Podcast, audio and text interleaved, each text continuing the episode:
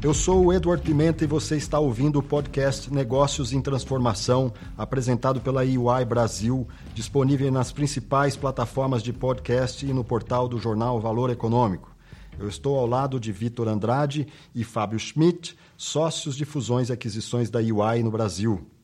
A partir de agora, vamos conversar sobre o plano das companhias para fusões, aquisições e desinvestimento e entender de que maneira isso pode ajudar no crescimento da economia. Bom, eu vou começar a nossa conversa, Vitor e Fábio. É, muito obrigado pela presença de vocês aqui. É de fato um grande prazer estar com dois especialistas e eu quero ver se a gente consegue, ao final dessa conversa, trazer um conteúdo útil para o nosso ouvinte. Se a gente for pensar 10 anos atrás, no auge da crise econômica mundial, muitas empresas passaram a se desfazer dos seus ativos como forma de, de sobreviver para continuar no jogo. Né? É, tentando fazer uma análise de lá para cá, o que, que aconteceu, é, quais foram as principais mudanças, em que ponto nós estamos é, e qual a importância é, do, do, do, desinvestimento na vida das empresas, de maneira geral, para a gente começar essa conversa. Boa noite, Edward. Boa noite, ouvintes. É realmente um prazer para nós da Ernest Young estar tá fornecendo é, o conteúdo das nossas experiências e o que a gente tem visto no mercado. Basicamente, você se refere ao, ao movimento aí que aconteceu após a crise de 2008, é, onde nos Estados Unidos você teve um forte movimento de desinvestimentos das empresas, né, provocado pela alta alavancagem que as empresas tinham lá. Isso foi um movimento muito notório no mercado imobiliário, mas também é, se traduziu para todos os setores da economia. E naquela época você se recorda que o Brasil vivia um pouco a contramão da crise, né? havia aquele período da, da marolinha, da marolinha e, e, tal. Né? A gente sofreu um pouco com a crise, mas era um momento é, diferente do Brasil, onde havia muito gasto público, muito investimento é, e um programa de redistribuição de renda muito forte.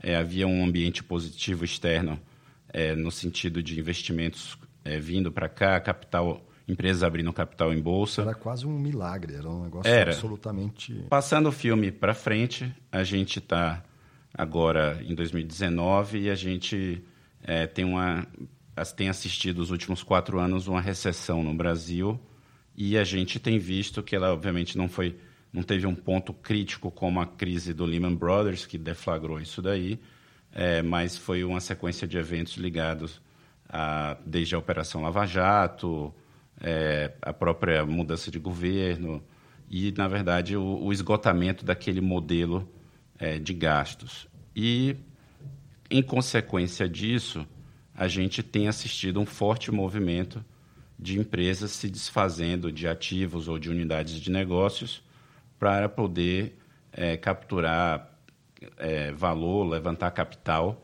para dedicar a outras atividades.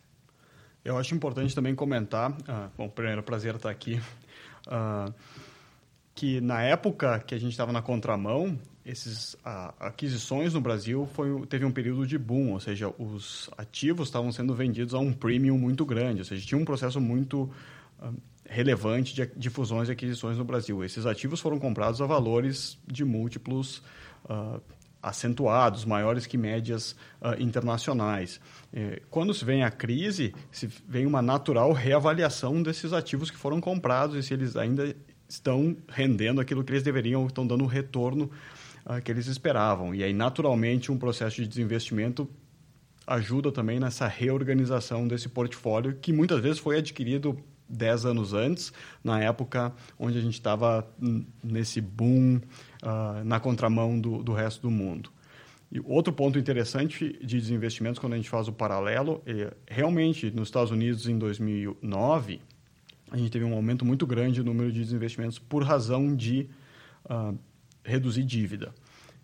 Esse movimento não parou depois que, que os Estados Unidos voltou, a, ou que o mundo voltou. Ou seja, a gente vê no, no, estudo que a gente faz há cinco anos já de desinvestimentos que esse processo só tem crescido. As empresas acharam o desinvestimento deixou de ser reativo e começou a entrar nesse patamar de desinvestimento, isso que a gente chama de estratégico. Sim, isso tem a ver, obviamente, com, com a disrupção digital, né? com o avanço do digital e, e sobre como isso, quando você analisa, por exemplo, o comportamento de consumo das pessoas, ah, todo esse processo de desintermediação, né? porque é, todo mundo que era intermediava alguma coisa meio que sumiu né, do, de, de todo e qualquer processo. Então, o desinvestimento deixa de ser algo reativo e passa a ser algo estratégico como fato, como, como maneira de fazer com que a empresa esteja no jogo né, é, para ganhar. Né? Se remodelar, eu acho que é a palavra importante para colocar aqui. Novos modelos operacionais, ou seja, diferenças de perfil, no, novas exigências de consumidores, diferenças em perfis de consumo, novas tecnologias entrando, convergência de setores. Tudo isso tem afetado as empresas, independente da situação econômica que a gente vive, esse é um movimento global que já tem reflexo aqui no Brasil. Então, uma maneira rápida de se adaptar é uma avaliação de portfólio e talvez de se desfazer de de negócios que hoje não fazem mais sentido ou que não vão fazer mais sentido no curto prazo para investir o procedimento desses desinvestimentos em novas tecnologias, em novos mercados.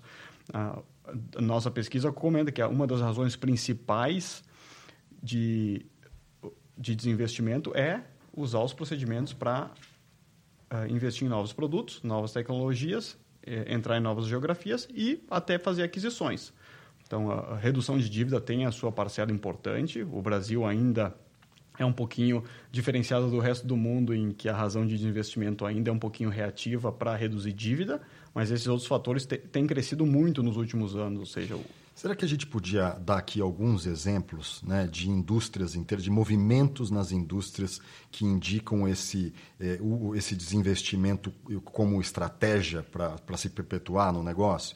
É, será que a gente consegue tangibilizar? Porque, de fato, empresas que demoram muito também a perceber que tem que se desfazer de determinados negócios, ou de parte desses negócios, ou de alguns processos que oneram né, a cadeia toda ali, essas às vezes não têm tempo para poder estar, tá, né, de fato, no jogo é, né, em tempo de competir, de serem competitivas, competitivas. Então, será que a gente pode trazer alguns exemplos de bons movimentos? Não.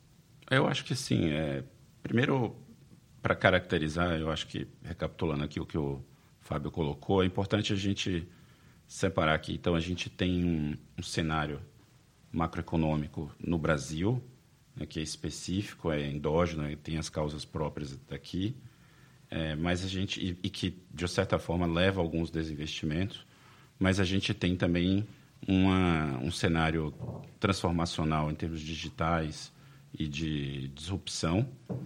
E a conclusão disso tudo é que nenhuma empresa pode deixar de ter em sua agenda fusões e aquisições dentro de, da subcategoria os desinvestimentos, é, aquisições, propriamente fusões, e a própria disrupção.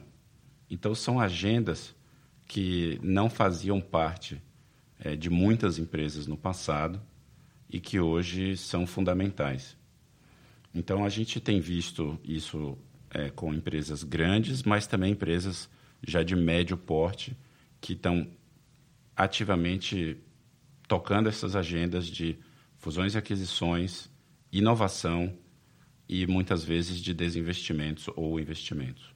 É, como exemplos, a gente tem assessorado é, vários clientes nos últimos anos a gente tem notado que não é uma questão de indústria específica, mas ela varia é, basicamente é, tem causas diferentes em empresas diferentes. Então tem uma conexão é, comum que é liberar capital, mas a gente tem auxiliado empresas, por exemplo, que é, fizeram desinvestimentos porque é, tinham alguns ativos imobiliários ou plantas industriais que estavam sendo subutilizadas ou não utilizadas por completo, que antigamente ficavam esquecidas uhum. dentro de, do, do balanço, como a gente chama, e que de repente alguém viu, olha, a gente tem a oportunidade é, de vender aquele ativo e monetizar. Então, é, recentemente a gente fez isso para uma grande empresa brasileira, era uma unidade é, portuária fora do Brasil, é, e foi feita uma venda dessa unidade para capitalizar o negócio aqui. O destino desse, desse capital não foi carimbado na hora que foi feito o desinvestimento, mas entrou, enfim, na, no, na equação de capital da empresa para ser reinvestido nas prioridades que eles estavam definindo. É, complementando, a, da, da, nossa pesquisa, 84% dos respondentes brasileiros, dos empresários brasileiros, admitiram que tinham ativos no seu portfólio que já deveriam ter desinvestido. Então, esse é um está tá admitido como respondendo à pesquisa dizendo exatamente o que o Victor acabou de comentar, ou seja, o, todo, o pessoal tem no, noção que já deveria ter sido investido de, algum, de alguns ativos que não fazem mais parte da estratégia. E o importante, é às vezes, é a, a conotação de investimento talvez traga uma palavra negativa. Aqueles ativos ou aquele grupo de ativos, ele não é necessariamente ruim ou não é um negócio ruim. Talvez aquele negócio não tenha tido o aporte de capital necessário para se manter competitivo, porque a empresa tem outras prioridades na alocação do seu capital, etc. Então, uh, aquele negócio pode ser um negócio muito bom, nas mãos de outro operador. Uhum, uhum. Então, acho que uma, essa avaliação de portfólio, avaliar, olha, esse ativo talvez não faça mais parte da minha estratégia futura, ele me onera um pouco minha estrutura de capital, mas ele talvez seja um ativo que tenha um valor muito grande para algum outro operador, uh, principalmente grandes conglomerados que têm essa, essa, uh, diversas divisões de negócio, às vezes tem concorrentes que são focados numa específica divisão e estão muito interessados naquele grupo de ativos. Então a gente vê esse movimento uh, que desinvestimento não é só ativos ruins, assim. Então essa, essa perspectiva de ó, é um então, negócio ruim. Isso que eu queria que eu queria estressar esse ponto, que eu acho que essa mensagem é uma mensagem importante para ficar aqui na nossa conversa. Quando é que desinvestir significa ficar maior, né? Em que quando é que eu faço um movimento de desinvestimento e que de fato me torna uma empresa maior e mais competitiva e mais dizer, e que consegue ver o meu negócio se perpetuando mais claramente. Olha, eu vou te dar um exemplo é, de uma transação que nós realizamos aproximadamente três anos atrás. Então, o nosso cliente era um, um grande fabricante é, do setor de alimentos e bebidas e a embalagem do produto dele sempre foi muito específica e era crítica para a empresa ter características na embalagem que eram tecnológicas e que realmente diferenciavam o produto. E chegou a determinado ponto que a empresa percebia que ela não conseguia, ela não tinha, por maior que ela fosse, ela não tinha escala para fazer novos investimentos, porque a tecnologia de embalagem estava crescendo é, bastante. E estava se descolando da capacidade dela investir. E nós fizemos um processo é, para vender a unidade de embalagens dessa é, grande empresa. E houve competição, houve uma enorme competição por três ou, ou quatro grandes empresas que fabricam embalagens para esse tipo de produto no mundo. E elas disputaram esse ativo é, assim com bastante é, bastante esforço, porque para elas era também um movimento de crescer, de entrar no Brasil, de já ter um market share, de diluir os seus investimentos, e então era uma situação ganha-ganha para os dois lados. Sim, é, esse é muito interessante esse, esse negócio mesmo. Me lembro, por exemplo, eu que sempre trabalhei com jornais e revistas, o, a, a, distribuição de jornais e revistas, de revistas sempre foi é, um ponto é, né, chave de sucesso para as companhias de comunicação. Quem detinha a capacidade de distribuir isso com agilidade ganhava o jogo, porque fazia chegar e tal. Um, num determinado momento, já no, no auge né, da disrupção digital, do e-commerce é, crescendo a dois dígitos é, ano sobre ano, é, essa capacidade e a capilaridade de entregar é, é, itens porta a porta passou a ser importante para um mercado que inexistia 10, 5 ou 10 anos antes e que então passou a valer um monte de dinheiro. Né? E muita gente, obviamente, acabou é, lucrando com isso ao, ao, se desfazer da operação ou, ou né, vender a operação ou se associar a outros, outros players. Mas você estava... Você tava... Exatamente. É importante o, duas perspectivas na parte de investimentos. A do vendedor, que quem está se desfazendo dos ativos, ele vai receber um aporte de capital, né, a venda desses, desses ativos, e ele vai, pelo menos os respondentes da nossa pesquisa disseram que o que vão fazer com esse aporte? Eles vão investir uh, no core business, novas tecnologias entram aí no core business, uh, vão investir em novos produtos, uh, novos mercados, vão crescer em novas geografias, ou vão fazer aquisições. Então, esse, esse é o vendedor, quando conseguir se desfazer dos ativos, vai... Então, isso são medidas de crescimento. Ele, tá, ele não está uh, uh, uh, pagando simplesmente pagando dívida. Assim. Muitos desses respondentes têm essa, essa ideia de desinvestir para crescer. Então, estou me tirando alguma coisa que não é mais estratégico para investir no que é estratégico e crescer no que é estratégico. Do outro ponto de vista, o que o Victor acabou de comentar é exatamente isso. O, o comprador, ou seja, desinvestimento é diferente de liquidação, ou seja, liquidação no sentido de falência. Então, aquele desinvestimento vai fazer parte de uma nova empresa, de um novo portfólio, aquele, uh, e, e, o comprador está buscando crescimento. Então, ele, ele, vai usar, o caso das embalagens, acho que é muito interessante, ou seja, um novo entrante no mercado brasileiro viu aquele desinvestimento como uma oportunidade de colocar o pé aqui, gerar empregos aqui, crescer na América Latina, crescer no Brasil. Então, tem os dois pontos do, da questão dos investimentos. Ou seja, tem quem está vendendo e quem está comprando. Então, é, tem a estratégia dos dois lados que é importante. Ou seja, não é, Sem não dúvida. é um, um, apesar da palavra parecer negativa, tem, um, tem crescimento nos dois lados. Sem dúvida.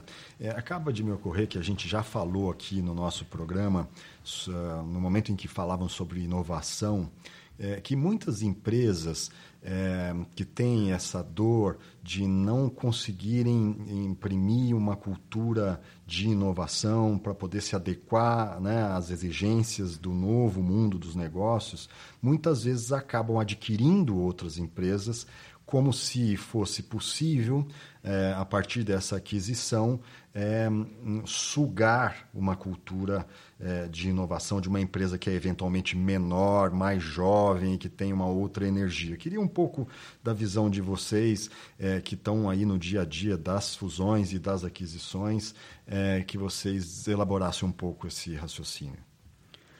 Por exemplo, a indústria farmacêutica, pesquisa e desenvolvimento. Então, a gente olhou que ao, ao longo do tempo os, os orçamentos de pesquisa e desenvolvimento de, de indústrias farmacêuticas, que é baseado muito em inovação, novos produtos, tem diminuído e esse e essa diminuição tem sido esse capital tem sido focado em quê? Em aquisições de startups naquele setor, ou seja, uh, biofarm, etc, empresas que estão desenvolvendo novas tecnologias. Então, as empresas, ao invés de terem o, o pesquisa e desenvolvimento dentro de casa e todo aquele capital alocado ali, eles estão já usando isso para adquirir outras empresas que já estão mais avançadas nisso. Então, vai vai nesse sentido também. E a, fora do setor farmacêutico, eu acho que esse movimento é válido nas outras empresas. A, a gente tem vários clientes que têm investimentos em startups ou tem uma estratégia de ter investimentos em startups.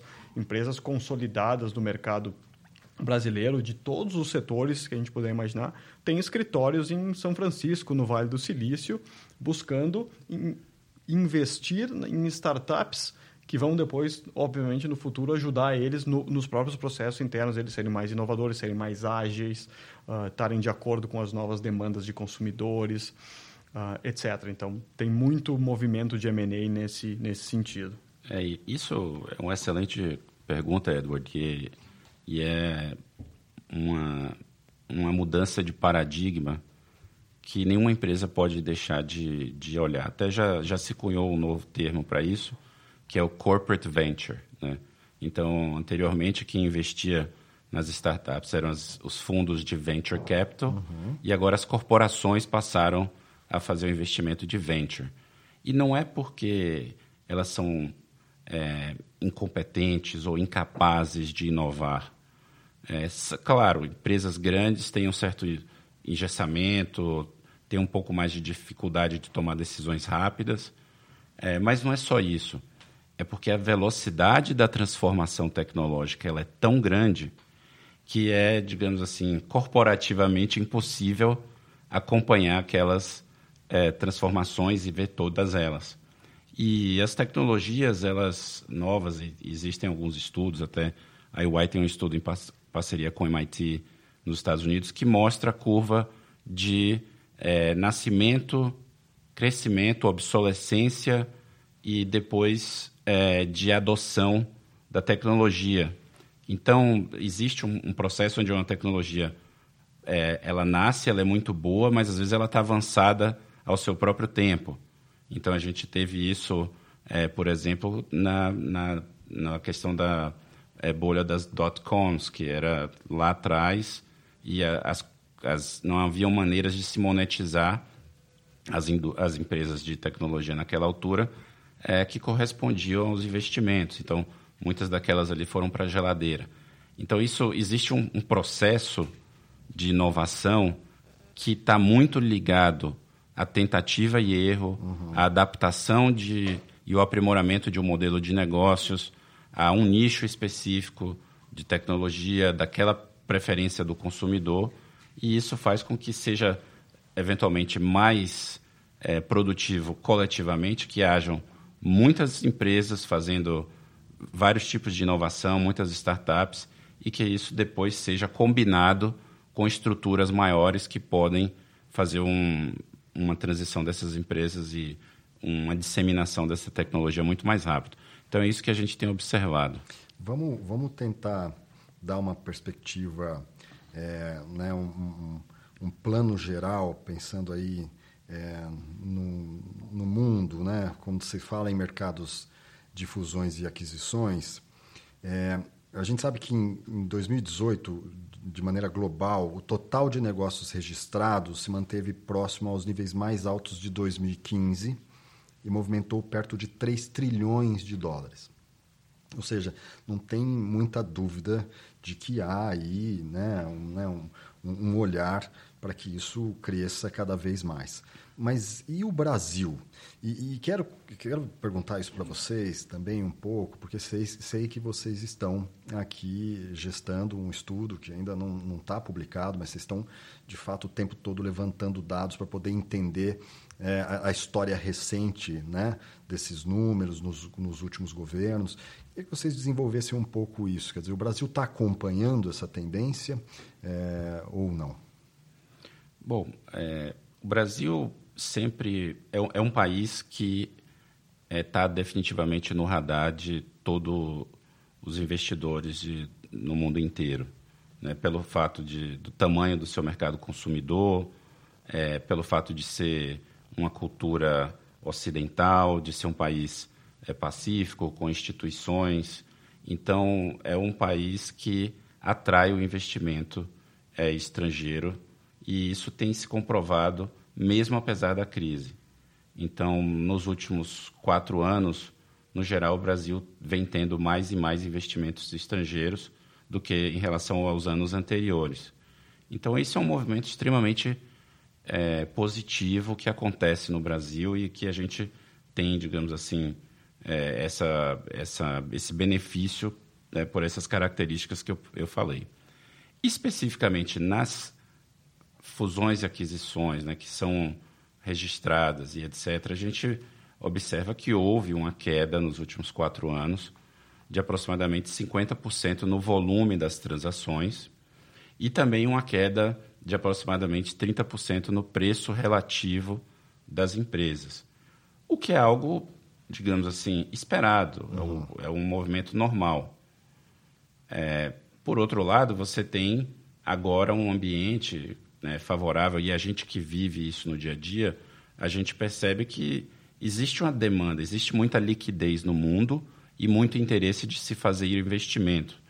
Então, na minha, a partir do momento que o cenário melhora, isso pode se inverter e o mercado se reequilibrar e dizer, olha, então agora eu posso comprar é, mais barato, porque as empresas estão relativamente mais baratas, o câmbio favorece uhum. e eu tenho um cenário onde eu acredito no longo prazo. A gente, posso dizer que semana passada a gente teve, como sempre tem, mas semana passada é, a gente escutou isso exatamente de um cliente, falou, olha, agora é a hora, eu vou comprar, é o meu movimento estratégico e eu estou achando que está ótimo porque eu estou pagando barato. Né? Então, é, é um pouco desse movimento cíclico que tem acontecido. Eu acho que para o investidor estrangeiro, o Brasil hoje opera um desconto. Então, quem tem quem está de fora olhando o Brasil com uma moeda forte, ele tem ativos aqui a preços uh, uhum. muito bons, ou seja, então ele, uh, acho que o pessoal tem acompanhado isso. Em paralelo, eu acho que da, da, situação econômica foi aquilo que a gente comentou um pouquinho antes, ou seja, dessas mudanças tecnológicas e essa evolução. Essas não escolhem cenário econômico, não escolhem país, são, e na verdade são os consumidores que começam a demandar esse tipo de, uh, de evolução. Então aí as empresas às vezes estão pensando em não investir por causa do cenário econômico, mas tem que ver, olha, eles vão perder o, o bonde da evolução tecnológica. Então, acho que essa é uma pergunta que os presidentes de empresa e, e, e, conselheiros deveriam se fazer uh, quando pensam em investimento, ou seja, o, a gente vê convergência de setores, talvez seja um ponto bastante relevante aqui, empresas que não são tradicionalmente daquele setor, começando a entrar, com o advento da tecnologia, começando a entrar naquele setor. Então, o competidor do futuro talvez não sejam os tradicionais competidores que eles estão se avaliando hoje. Então, quão preparado, e aí isso entra também no portfólio de investimento, de aquisições, a gente falou de startups, quanto isso está na agenda estratégica uh, das empresas brasileiras, olhando uhum. para o futuro, pensando assim, eu vou, vou, me transformar, qual vai ser o meu novo competidor no futuro? Sem dúvida, sem dúvida. Olha, é, eu queria agora, é, já caminhando para o final do nosso papo aqui, é, tentar elencar ah, alguns conselhos úteis né, para aqueles empresários que estão pensando no tema desinvestimento. É, vocês que estão aí no dia a dia, que têm isso já na, na corrente sanguínea, é, será que a gente podia passar aqui por alguns conselhos? Vamos tentar pensar em algumas, alguns tópicos que deveriam ser observados quando se pensa em desinvestir, é, principalmente de maneira estratégica eu entendo que o ponto importante, assim, desinvestimento é um, é um processo mais complexo que uma aquisição do lado do vendedor. Ou seja, então, eu, acho que é um ponto importante. É demorado, é complexo uh, e, o, e preparação é fundamental. Então, a gente até tem, usa uma frase relativamente frequente, é falhar na preparação é preparar a falha. Uhum. Então, o, Acho que esse é um, um dos pontos importantes um, de quando está pensando em fazer um desinvestimento, ou seja, preparar, estudar bem o, como executar o E aí você precisa ter um time específico focado nisso para poder... É, a complexidade exige recursos dedicados. Eu acho que esse é um, é um ponto importante. Ou seja, então, ter, ter times uh, facilita muito, ter uma análise holística do, do que a gente costuma chamar de, de perímetro, ou seja, o que especificamente está sendo desinvestido, o que está incluído dentro dessa transação, o que, que não está incluído dentro dessa transação. O Victor comentou um pouquinho de tensão competitiva, ou seja, quem são os prováveis compradores, o que esses prováveis compradores uh, veem de valor nessa transação. Muitas vezes eu tenho que manter uhum. esse perímetro flexível para eu poder uh, ter uma atenção competitiva, em outras palavras, ter vários compradores na mesa. Então, quanto mais eu tentar fomentar uma situação de leilão, melhor eu consigo um melhor valor por aquele grupo de ativos. É, e é sempre uma discussão que é ligado a se, por exemplo, muitas empresas têm unidades de negócios bastante distintas. E aí surge uma discussão se vale mais a pena vender aquele conjunto uhum. Ou se ele vai ter mais valor sendo vendido separadamente para diferentes tipos de compradores. Então, esse é um caso é, onde o Fábio cita que você precisa traçar o perímetro e estudar muito bem o que é, que é qual é o valor do conjunto, qual é o valor da unidade específica. E quem poderia se interessar quem poderia por se interessar por isso e aí fazer uma preparação efetiva para ter eficiência no processo. Muito bem. Mais alguma coisa que te ocorre, não? Um ponto importante, eu acho que agrega bastante valor nas transações de nossa, da nossa experiência, ou seja, prepare o desinvestimento com a cabeça de um private equity. Esses, esses, essas empresas são especialistas nesse tipo de uhum. em achar valor e etc. Do, do, lado do comprador são muito diligentes, requerem muito detalhes. E, o, e ter um private equity na transação do lado de um comprador ajuda a crescer o valor, ajuda todo mundo a performar melhor, ou seja, pelo nível de exigências que eles têm, pela experiência que eles têm nesse tipo de, de transação. Então, a gente viu isso uh, na nossa pesquisa, ou seja, ter um private equity no grupo de compradores uh, ajudou na, em obter um maior valor e na agilidade da transação. E, particularmente em alguns projetos que a gente tem participado de, de desinvestimentos, a gente vê o, o vendedor tentando controlar uhum. o grupo de compradores ou manter o grupo de compradores apenas naqueles conhecidos players da indústria e não abrindo para mais compradores, não abrindo para compradores estrangeiros em muitos casos. Então, a gente recomenda na, que se crie uma atenção competitiva e para isso se coloque esse ativo no mercado para o maior pool de compradores possíveis. Em, em nível planetário. Exato. Né? Ou seja, tem dinheiro vindo de todos os lugares do Oriente Médio, da Ásia, do, da Europa, dos Estados Unidos. Ou seja, tem, que nem a gente falou agora, o Brasil tem um desconto está num desconto, quem tem moeda forte está interessado.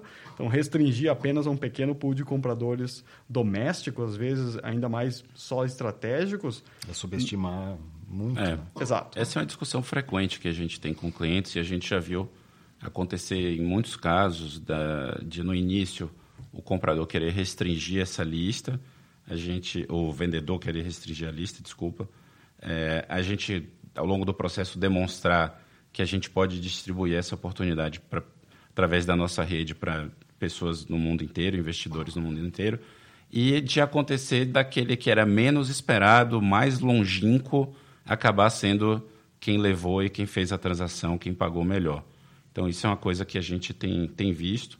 E aí, complementando a outra dica que eu acho fundamental, está é, tá ligada, a gente falou de preparação e a gente, é, uma, uma, outra fa face disso daí é que você parte para fazer um desinvestimento, você se preparou, você organizou tudo e você quer fazer um processo rápido e eficiente mas ao mesmo tempo é, também não, às vezes algumas empresas, alguns executivos, pela simples pressão de andar rápido, é, deixa de ser estratégico e às vezes queima algumas etapas hum. e deixa de ter a paciência necessária para buscar um arranjo que seja de fato o melhor negócio.